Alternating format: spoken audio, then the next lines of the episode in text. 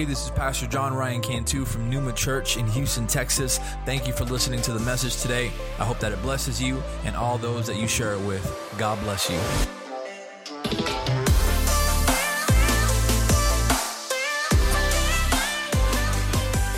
God is good, amen. Amen. All the time.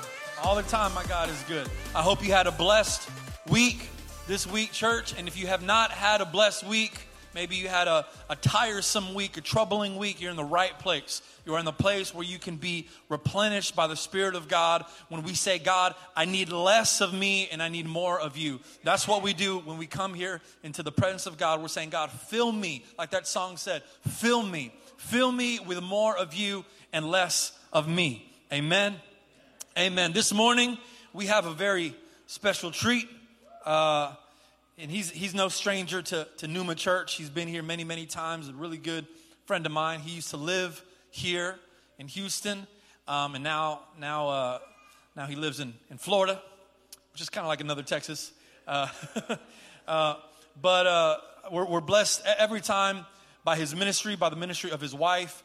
Um, I mean, he just comes and, and he speaks uh, to our to our, our, our, family. And so that's what he's going to do here this morning. He's going to talk about something very, very uh, important. Um, and, uh, and you got three books here, bro. Man, prolific author, brother, evangelist. And let me, let me, just, tell, let me just tell you that there's some anointing in the room. You, so, so you remember last week when I was like, you know, we, we, had a special service, come as you are. I didn't wear my cool, my, my cool kicks like I'm wearing today, but I, I, brought them because I wanted to show y'all. So I, I, showed them to y'all. I was like, man, look at these new, new, new kicks that I just got. And come, come up here, bro. Look at this guy. Look, look at, look at the Holy Spirit. There's a like a size 30. Uh, but praise God, I'm going to give it to, to my brother Tim. Help me welcome him this morning.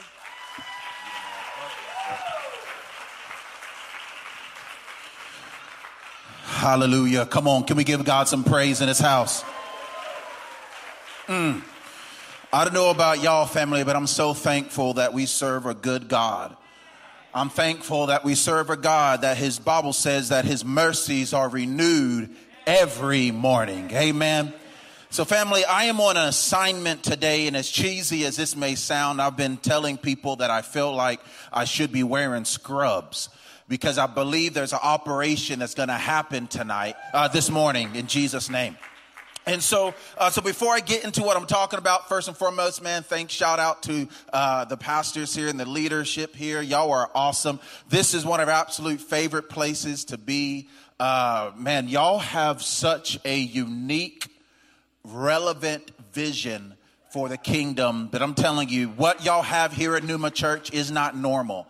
And I'm telling you, y'all are pioneering something great and it's absolutely incredible uh, to be a part of. My wife sends you her love. So speaking of my wife, my family got some pictures I want to show you. Family, we are, we have grown since last time, and uh, there's my baby girl. Yes, her name is Brielle. Come on, there's Hezekiah. I know him, the Blaxican family. Uh, who's looking awesome. Oh, pause there for a second. Mm. Hallelujah. She's so fine, y'all. Oh my gosh. I, first, uh, first time I saw her, I thought I was speaking in tongues, but I was just stuttering. She was just so fine right there. And so, but, but, but. anyways, and so, uh, so family, um, uh, yes, we have a baby girl now. She just went to the doctor a couple days ago, and uh, she is in the 80th percentile of both height and weight. And so she is a little chunky somebody. And so there's my family there. So family, we we believe this. We believe and we value. We truly believe that our first ministry is our family. I know that it sounds cheesy, I th- but I think it's so important that we know all of us never overlook. And so, uh, this season we have been in, we have uh, believed it was very important for my wife and I, my family, to be as transparent as we possibly can regarding the seasons and things that we went to. I believe that this this um, this notion where we act like we always have it all together, it caused more harm than good. I believe there's everybody sitting in this place today, there's things that you're fighting through, things you're fighting for, things you believe in God for. And so a couple of years ago, we talked about how my wife got very ill, very, very sick. And um, you told her a story. She shared about it last time she was here when she preached. And um, and so from there, we uh, after, right after I released my first book called Crowns Are Greater Than Trophies, and we're talking about uh, fam, uh, uh, trauma and crisis and breaking generational curses and everything that nature. Uh, we realized that man, the enemy was trying his best to destroy what God is trying to do. And my wife would tell her that, tell me these stories when she was laid up on her deathbed in her sick bed, that she said, man, God, if, if, if you would bring, I, I wish I would have done this. I wish I would have started this ministry. I wish I would have done these houses of prayer. I, I wish I would have uh, done these upper room experiences. And so, but when God brought her out of that, she never lost sight of that. And so there's been so much ministry that we have been doing. She has been birthing and doing, and I'm so proud of her. And so, uh, so with that family, there's a lot of things we want to do, and we have a video uh, we want to show you uh, about uh, partnering with us to do what God is calling us to do.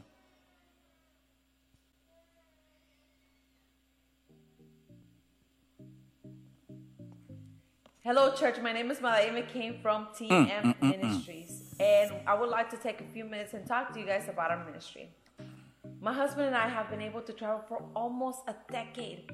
We've seen people get saved, healed, delivered, and filled with the Holy Spirit. And we believe in this hour we need more of the Holy Spirit than ever before.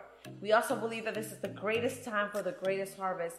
So we need partners to come alongside us and help us to expand the kingdom of God. And here are two ways that you can partner with us. One way you can partner with us is through prayer. We need intercessors to come alongside us and pray so that we can see a mightier move of God in this hour. We are praying for revival, we are praying for salvations. We are praying for God to set people free, and we need people to partner with us in prayer. Another way you can partner with us is financially. We are believing God for a thousand partners to financially partner with us for $20 a month. That's it. That will enable us to be able to go into smaller places and be able to spread the gospel, to go into other countries, to be able to mentor people, and to do so much more than we could ever imagine. We are believing that God is expanding our territory when it comes to our ministry, and we need you to partner with us. If you want to become a, monthly partner, there's easy ways for you to do that. One of the ways is going to our website at www.tmmonline.org slash donate. You can go directly there and become a partner there, whether it be monthly or a one-time gift. Also, we have taxable giving, which you can put all your information in there and it will take it out every single month of the date that you select. Super, super eh, simple. If you want to become a partner, that is two easy ways to do that. Don't forget to subscribe for our monthly emails on our website. And also, we have Facebook and Instagram. Don't forget to follow us there. And do not forget to subscribe to our YouTube channel. We also have Spotify and Apple Music. We have podcasts that you do not want to miss.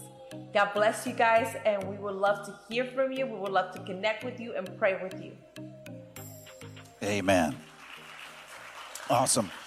I, um, I once heard an evangelist say that it's the living water is free. The living water is free. It is the plumbing that costs money. And I can't stress to you how, how true that is. And so uh, it is our heart that we will go to wherever place that God has for us. And so we love uh, the moments we get to partner with uh, churches uh, who may not have the finances uh, to, to bring us in, but we want to pay for ourselves, things of nature. Uh, the gathering, which we just had a couple of weeks ago, uh, launched our first one. My wife has dreamed to birth houses of prayer and harp and bowl worship experiences around the nation. Oftentimes we have to use like hotels and things of nature, and that stuff costs money, family. Uh, anybody ever flew before? You flew, right? You know those. You got now. You got to pay for everything. Pay for a bag. Pay for a seat. Just in, like y'all know how much seat I need. Look, Lord have mercy. Right? Uh, exit row. That's thirty five dollars a pop per leg. And so we spent twelve thousand dollars on seats and bags alone. So you know what I'm saying? This ministry, to do full-time itinerant ministry is expensive, and that is why we need your help to take it to the next level. We just brought in and hired our first staff. And so, family, we, we really do believe what God is going to do, but we just definitely need y'all's help to do it. Anyways, commercial's over. There we go. Family, um, I just released my, uh, my latest book. It's called Use Your Jab. Um, and the subtitle is very simple Fighting Back Depression. Now, depression is a topic that I don't believe is talked about enough. For whatever reason, uh, the depression and anxiety are taboo topics in the Christian community. The way we approach it is solely from a spiritual aspect. Pray about it. Uh, uh, it's just the enemy, right? Uh, uh you don't have enough faith.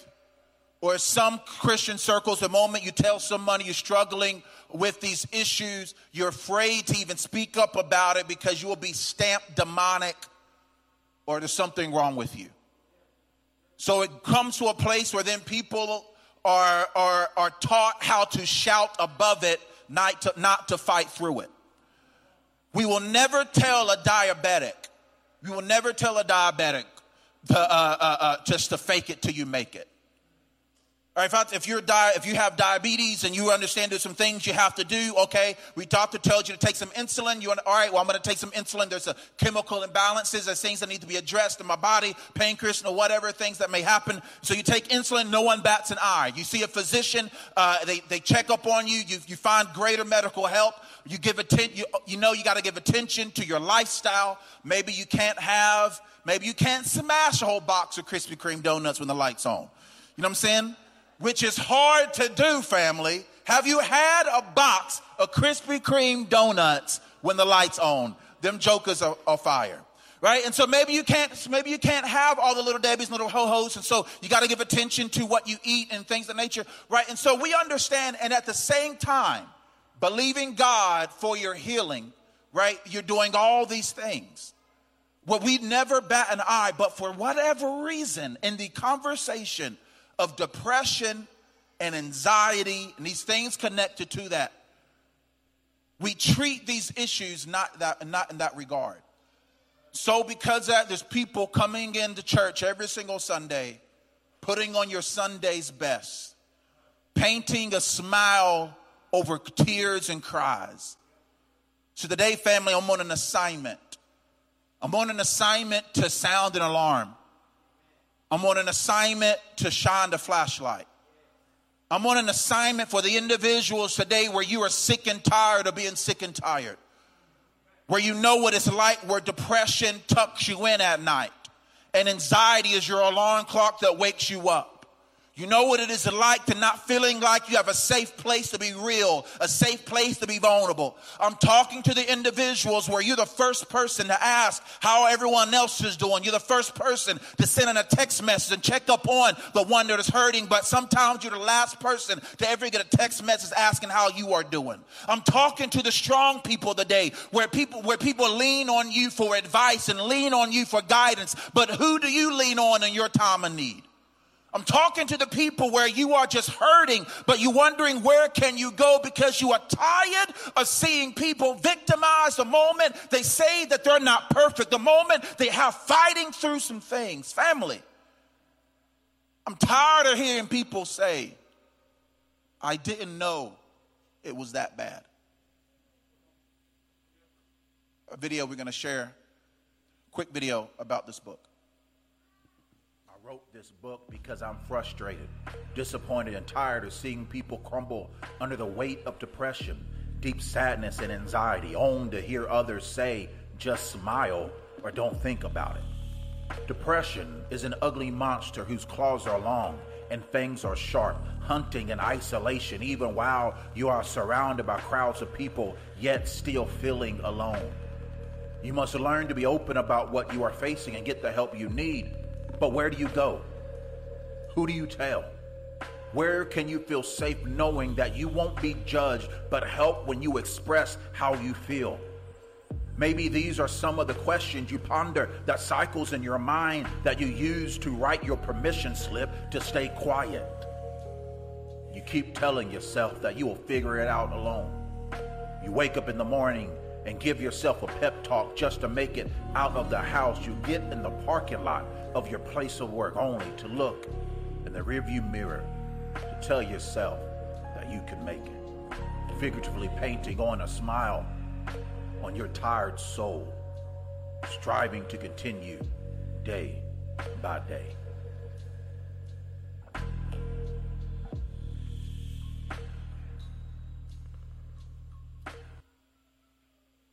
Heavenly Father, we come before you this morning.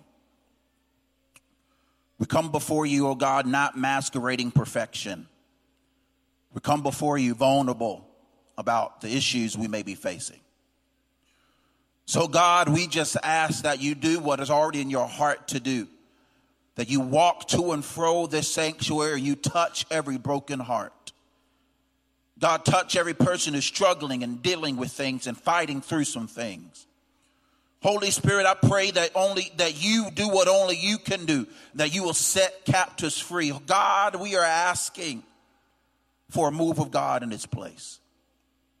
A move of God where no man can take credit a move of God where, where, where, where there are things that you have never, that the people have never spoke to anybody else in public, but you know about it in private. God, I pray that you fight through all the walls that's been built up, the calluses that has grown with time. God, fight through the excuses and the fears, oh God, but that may you step and touch on that area that is sensitive but need to be restored. Holy Spirit, be the physician today and cut deep, oh God. We ask you to do what only you can do. In Jesus' name, amen and amen. Amen. Use your jab book and have all these books in the back of the product table. But uh, my uncle was a professional boxer. He was a pro boxer. Boxing is one of my absolute favorite sports. His boxing name was Jay Woody. He, he boxed professionally, boxed George Foreman, and all of them. You can see his fights on YouTube.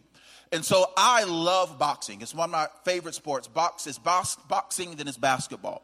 Um, I was before COVID. I was I was training to fight masters, which is like the older Golden Gloves, right? And so I'm a, I'm a southpaw boxer, heavyweight, obviously, and I just love boxing.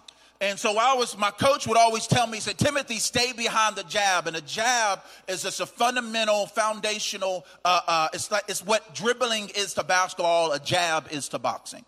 All right, a jab is just it's that, that, that fundamental punch, right? And it's used for a bunch of different things. It's used to create distance. It's used to, to set up shots. It's used to create angles. It's used to uh, it's used to figure out your player, uh, your opponent, who you're fighting right? And so my coach would always tell me, Timothy, stay behind the jab, stay behind the jab, stay behind the jab. I'm six foot six, right? And so if I'm fighting someone who's a little shorter than me or, or whatnot, uh, if I can hit them before they can ever hit me. But if they, if they get past my reach, then, then my jab don't mean anything. And so the, the, use your jab is making sure that what you're fighting on the outside of you does not get on the inside of you. We, we're gonna fit, We're finna talk about some things this morning, family. And so we may not have church, but we're about to have some healing. Listen, we, you may not shout a lot, but I'm believing God's gonna cut, God's gonna do some surgery. Amen. And so, um, I, in this book, I categorize depression in four different categories. I talk about circumstantial, crisis slash trauma, spiritual, and lastly, chemical. Chemical has to do deal with um, with chemical imbalances in your body right? And just same thing, if insulin is an imbalance that needs to be addressed. Some people, they're dealing with depression or anxiety and there's predisposed to different issues where there may, needs to be some chemical adjustments need to happen, whether it's through medication, prescription, or dietary changes or, or whatever the case may be. All right. And, uh, um, so, and you shouldn't feel bad or feel like something's wrong with you. You don't, you, oh, you don't have enough faith if, if that's the route that your physician tells you to go through. I do believe that it's okay to be filled with the Holy Ghost and still need a therapist. It's okay to love the Lord and still need a doctor. Amen. And so, and also talk about trauma. Uh, uh, uh, the tra- trauma that happened to you uh, when you were younger, when you were older. Family, this affects the, our lives in such in so much ways. All right, I'm speeding through this because I've got to get to the word, and um, and also talk about uh, circumstantial. Now, I'm the last one to tell y'all about how sudden circumstances can happen that can change from someone's life. Y'all just experienced the North Pole. I'm watching this in Florida suffering. Let me, let me not say the 70 degrees. A suffering, uh, watching y'all getting straight up days after tomorrow, day after tomorrow movie, pre sequel or whatever. I'm like, man, what in the world is going on? And I just I love just I love that saying Texas strong because it's so real. It's so true. Uh, Miss Valerie, Remy Valerie, dear family and friends to us, was sending us pictures of people helping each other body out, and it's just so amazing. But those circumstances can really bring a lot of uh, uh, uh, uh, frustration and bring things back to back to issues. COVID, uh, these issues that happened this past year, last year, 2020, and so happening today, people lost their jobs, lost businesses, things that, that outside of their control. Now they have they're dealing with circumstances now arise. Now they're seeing a depression for the first time. They can't run away from it. They have to face it. Anyways, family, so if you have your Bibles, turn to the book of uh, 1 Kings chapter 19. Because I want you to see God's response to somebody who is dealing with these issues. And again, while I'm preaching, it's very important. I want you to be very clear. I am not undermining or taking away from the power of the Holy Spirit. I am not saying that, that, that we don't need a move of God. I'm not saying that we don't need an outpouring of the Holy Ghost. I'm not saying that one touch from God can't change everything because it absolutely can. I'm not taking away from an encounter that can shift your life. We all know that God can do these things. But I also believe that we need to learn how to get come into alignment with the deliverance that we're confessing and we're believing God for.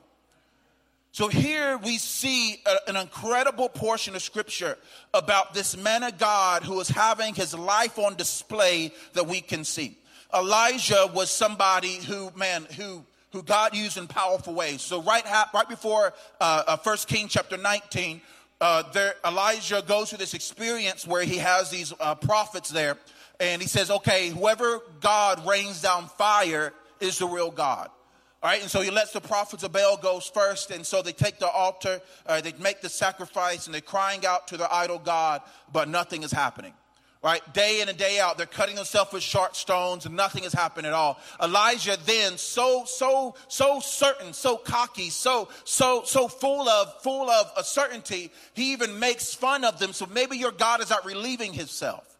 Right, he had so much certainty of what of who God is and what God can do in that time right? And so, and so obviously nothing happened. So then Elijah says, all right, well, take the, take the bowl and I want you to pour water on it, to pour a lot of water on it. water, I'm country, y'all. Water on it, okay? And um, how do y'all say water here?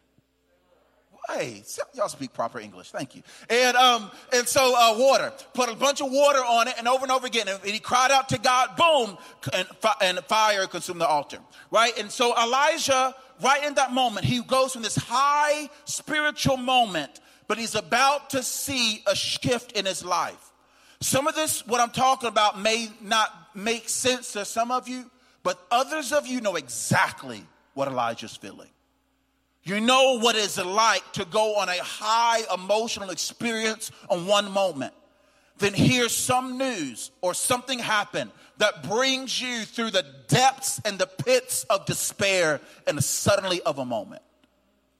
Here, Elijah, he's, he, and we get the uh, First Kings chapter 19. Elijah, it says Ahab told Elijah everything Elijah had done. I'm sorry, now Ahab told Jezebel, sorry, everything Elijah had done had, and how he had killed all the prophets of Baal by the sword. So Jezebel sent a messenger to Elijah to say, May the gods deal with me ever so severely if by this time tomorrow I do not make your life like one of them. Talking about a threat. She said, thug life. Listen. And so, uh, and so here's Elijah, man of God full of faith, full of certainty, just had that experience.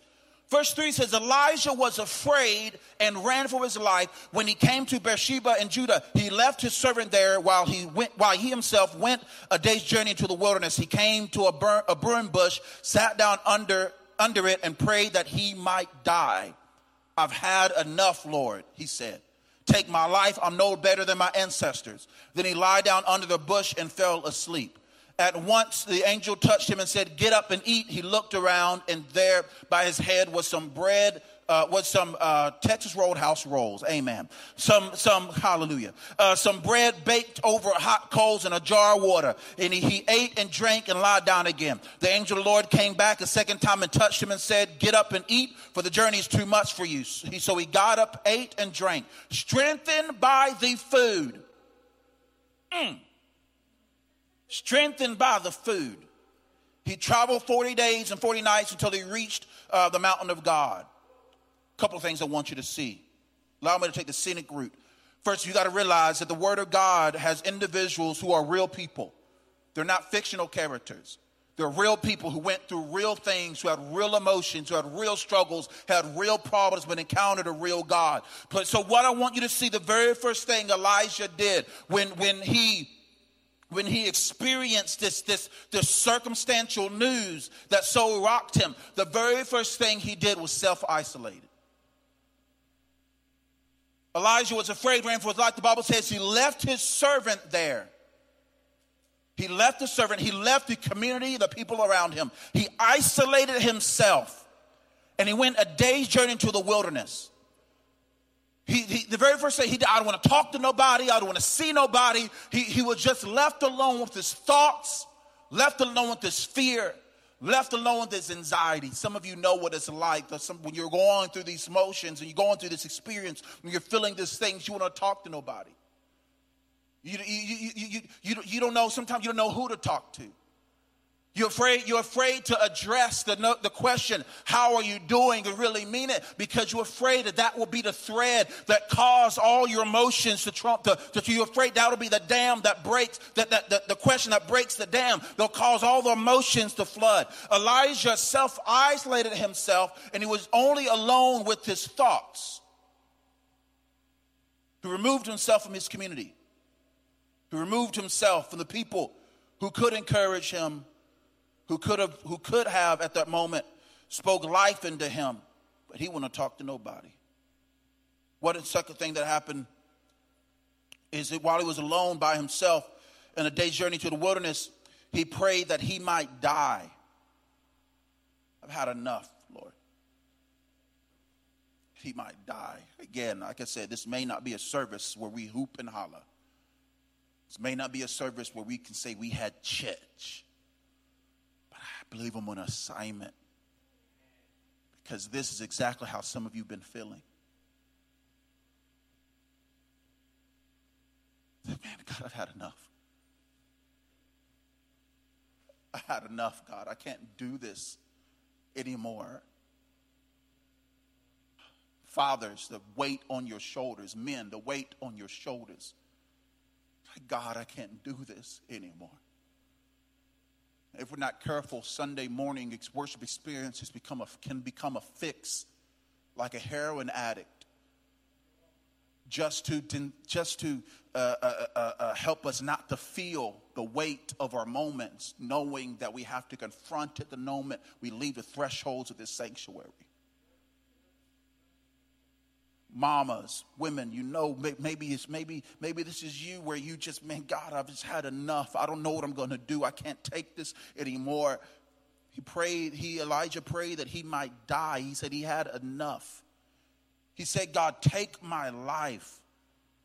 Take my life. Uh, while studying and writing this book, um, Use Your Jab, I learned about something called smiling depression, which sometimes I believe could be more dangerous because just like hypertension is called the silent killer, someone could have this, no one ever will know.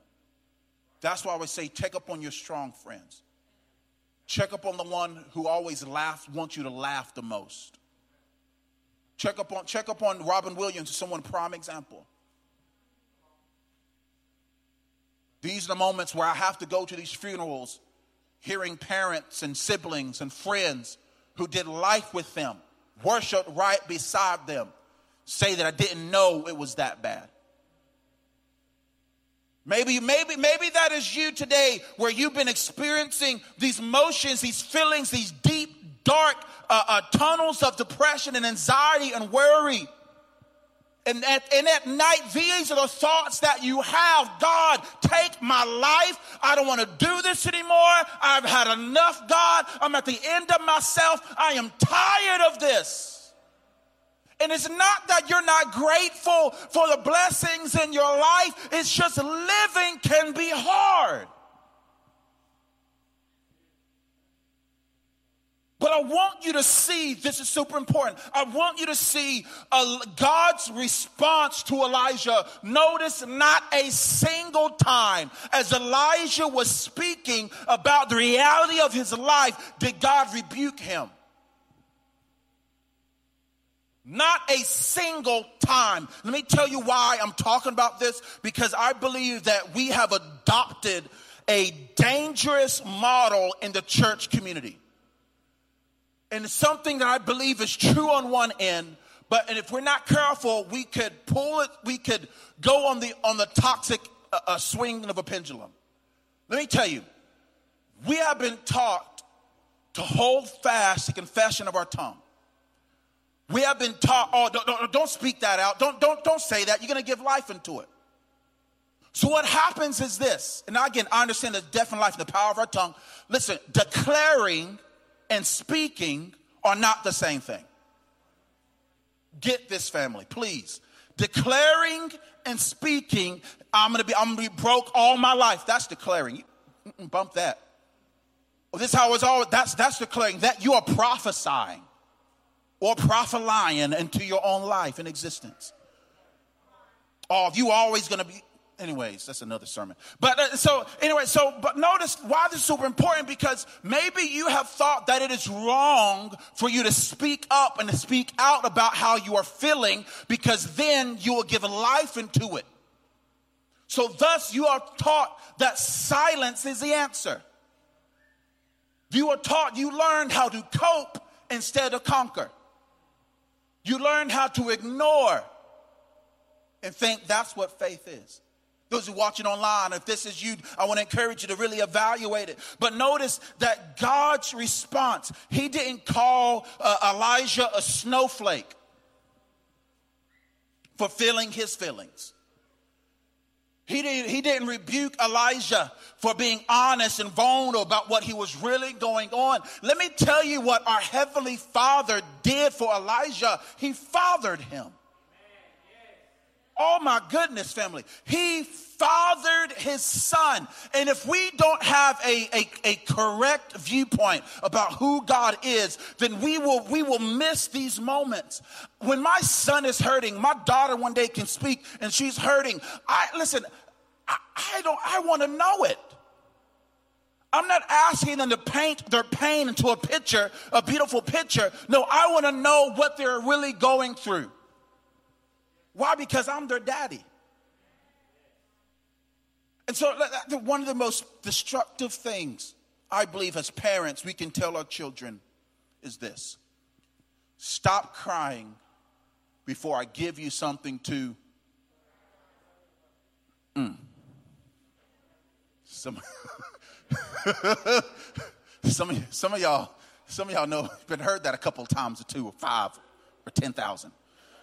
Right? And so let me tell you how I believe how dangerous that could be. And I believe most parents, like none of us, we, I mean, we probably will never say that intentionally to bring destruction or harm to our children. But let me tell you what we are saying to the, our children when we say that. When they come to, we're saying that your tears are not worth my attention. That what you are dealing with is now, I don't, I don't find it uh, uh, uh, worthy of the, of, the, um, of the emotional distress you are currently in. So, thus, we want to jerk them up to our perspective instead of humbling ourselves into theirs and, and, and leading them out of their pain into healing. Uh, I'm so thankful that Jesus didn't tell Elijah, uh, God didn't tell Elijah to suck it up, buttercup. He didn't tell him, What are you talking about? He didn't rebuke him for feeling, but he acknowledged his pain and, like a father, stepped in to remedy it. He didn't say, Where my belt? He didn't say, Go get that switch. Some of y'all, oh, that scared myself. That brought back so many memories, right? And don't stop me chancleta, right? It wasn't not, not it wasn't none of that. Thank you, Rosetta Stone. And so, and uh, right, and so it was it was none of that. What did God do for Elijah? He fed him. Elijah went to bed. He went to sleep. Angel Lord woke him up with a Lunchable, with some bread and some water. He ate it and he drank. Angel Lord, verse 7, Angel Lord came back a second time, touched him, and said, Get up. And let me see what he did. He acknowledged, he acknowledged his pain. He said, This journey has been too much for you. He acknowledged his pain. He got up, he ate, and he drank. What was Elijah trying to show? I believe what God was trying to father Elijah to see. I believe he was trying to show him self care. I believe he's trying to show him the importance of taking care of himself. Sometimes the most spiritual thing you can do is take a nap and get something to eat. Glory be to God. Because this was only after this experience was Elijah in his right mind, a right emotional state, state to hear what God was telling him. Right after that's when he heard the still quiet voice of God. And then right after that, where God commissioned him to his next season. But notice, I, want you to see the worship team, you can come help me, please. I want the worst want you to see is that God did not rebuke him for feeling. He did not rebuke him for fighting. He did not rebuke him for hurting. He's God is not a CEO. He's a father. And he wants to kiss boo-boos. He wants to mend the brokenhearted. He wants you, family. So, like I said, from this, this there's been such a taboo topic regarding depression and anxiety and deep sadness. And I wrote this book, and I, I wrote it deliberately. I wrote it shorter than all the other books because I understand when you're going through this, sometimes finding the inspiration to read can be hard, right? Tasks such as taking a shower can seem like you're like, like uh, running a marathon. So I wrote it short, I wrote it easy to read, I wrote it straight to the point, and I wrote it with the cry for people to speak up and to speak out. I don't want people to know, to feel like as you are going through this pain, I didn't know it was that bad. I need you to know this, family, that you are worth fighting for. You are. You're worth fighting for, fam. I'm gonna, I, I, I, I, I believe this, fam. I, I believe, firmly believe that the enemy has been trying so hard, trying so hard to rob people of their purpose, to rob people of their destiny. When they look in the mirror, that they see less than what God is, what God says about them. But you're worth fighting for. I, I was thinking about this. I said, man, God, how do I explain explain this? Can you stand to your feet if you can? I'm going to ask you to do something kind of silly. Can you take your phone out if you have a phone? And I want you to turn on the video and put the self front facing camera on yourself.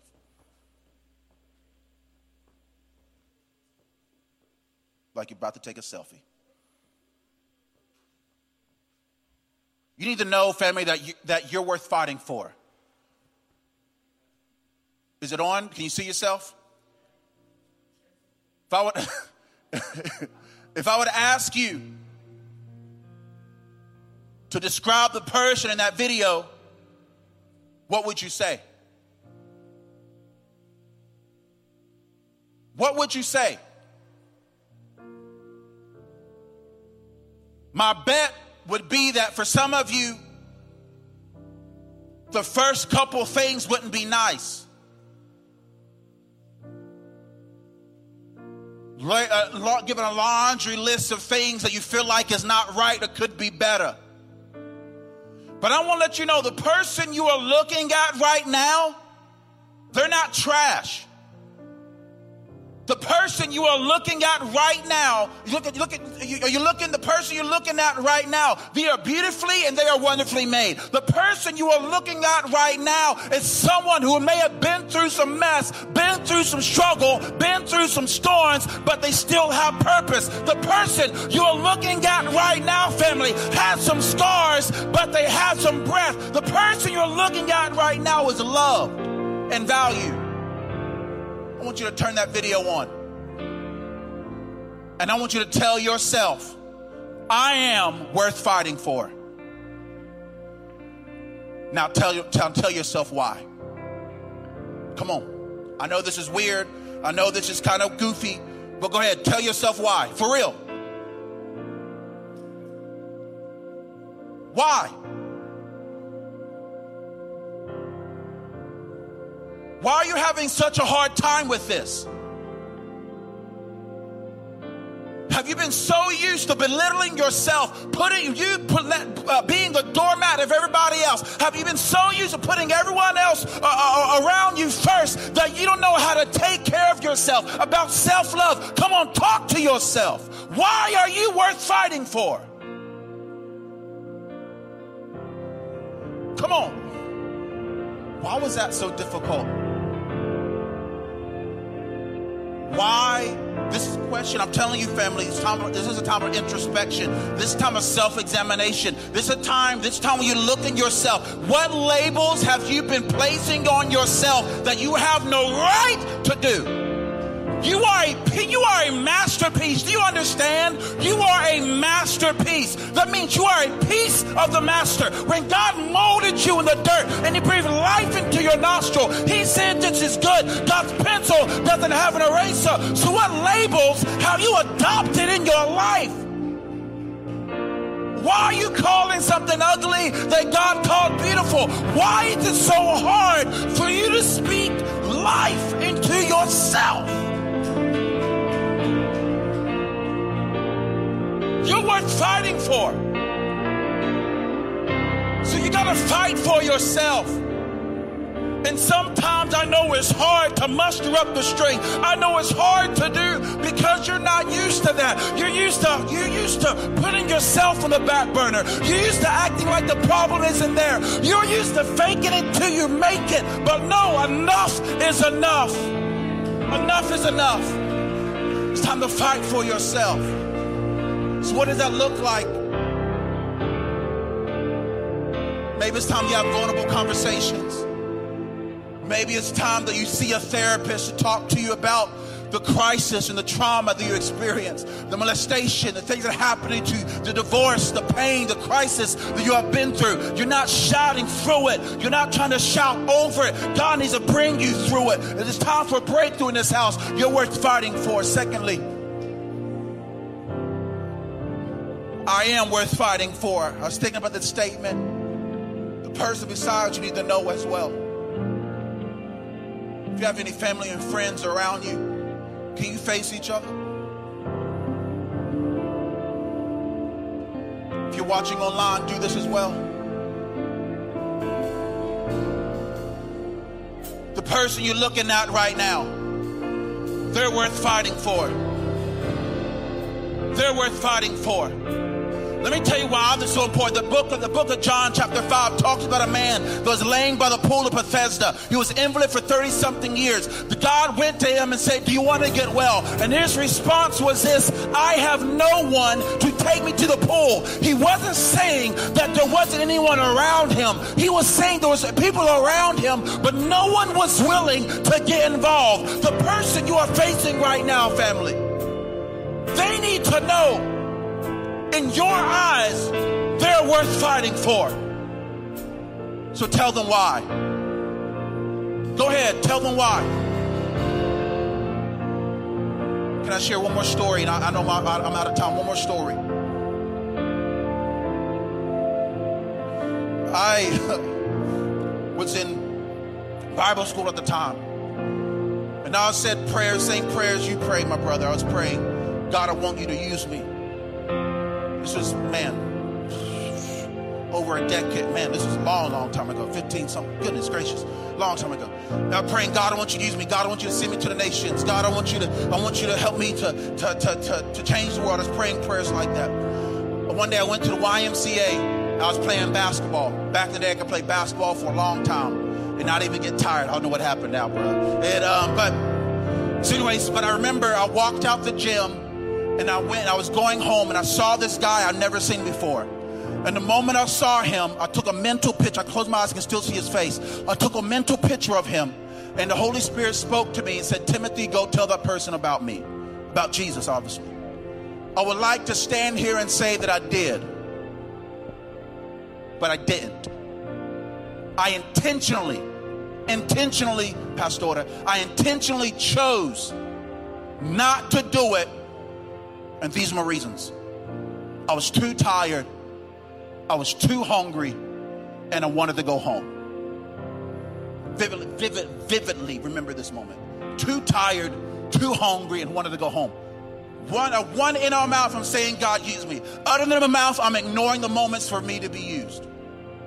So a couple of weeks later, we go on go on a retreat uh, to get close to God, uh, uh, worship intensive things of nature. And it was a powerful weekend. I was saying the same prayer: God, use me, send to the nations, help me to save lives, things of nature. And so on the way home, we we get we take the exit to the town. And all of a sudden, we see these ambulances and police officers with lights on all around this bridge. A small town, we come to find out what happened. That there was a young man who hung himself, committed suicide on the railroad tracks in the town. I remember I was so angry. I was so mad, sister. I remember I said these words verbatim God, if you would have given me a chance to tell that person who committed suicide that there was still hope, I would have said something, quote unquote. I remember rebuking the devil. Said, How dare you take a prayer, lie to a generation, blah, blah, blah. I was going, I said all these things. And so finally, we get invited to the funeral because she, that young boy who killed himself was a nephew of someone who attended our church. So go to the funeral home. And I made up my mind, I'm going to share the gospel. And so, right in the outside, the people, there's people on the outside smoking cigarettes. I share the good news, share the gospel. And then I go into the building to give my condolences. I went in the building to, sh- to hug necks, to shake hands, say, I'm sorry for your loss. Then I went to the casket to see who was this young man who thought that suicide was his answer and my heart sunk. Because he was the exact same person I saw at the YMCA. That God told me to tell that person about Jesus, but I ignored because I was too hungry, too tired, and I wanted to go home. I can't tell you the years of guilt the ownership I brought in that moment and said, I could have done something. How do I not know that that was his last cry? The Bible says the sovereign Lord has given me an instructed tongue to know the word that sustains the weary. Morning by morning, he wakens me. He wakes me to listen to one being taught. What does that mean? Every single day, God wants to speak to us a word that will help and sustain the hurting. That was his moment, but I ignored it because I was too hungry, too tired, and I wanted to go home. We had the same name. His name was Tim. He was 16 years old. But here's the thing there's a Tim in each and every one of our lives. That they're crying out for help in public or weeping in private, that they're waiting for a safe place to heal. Is that place in you?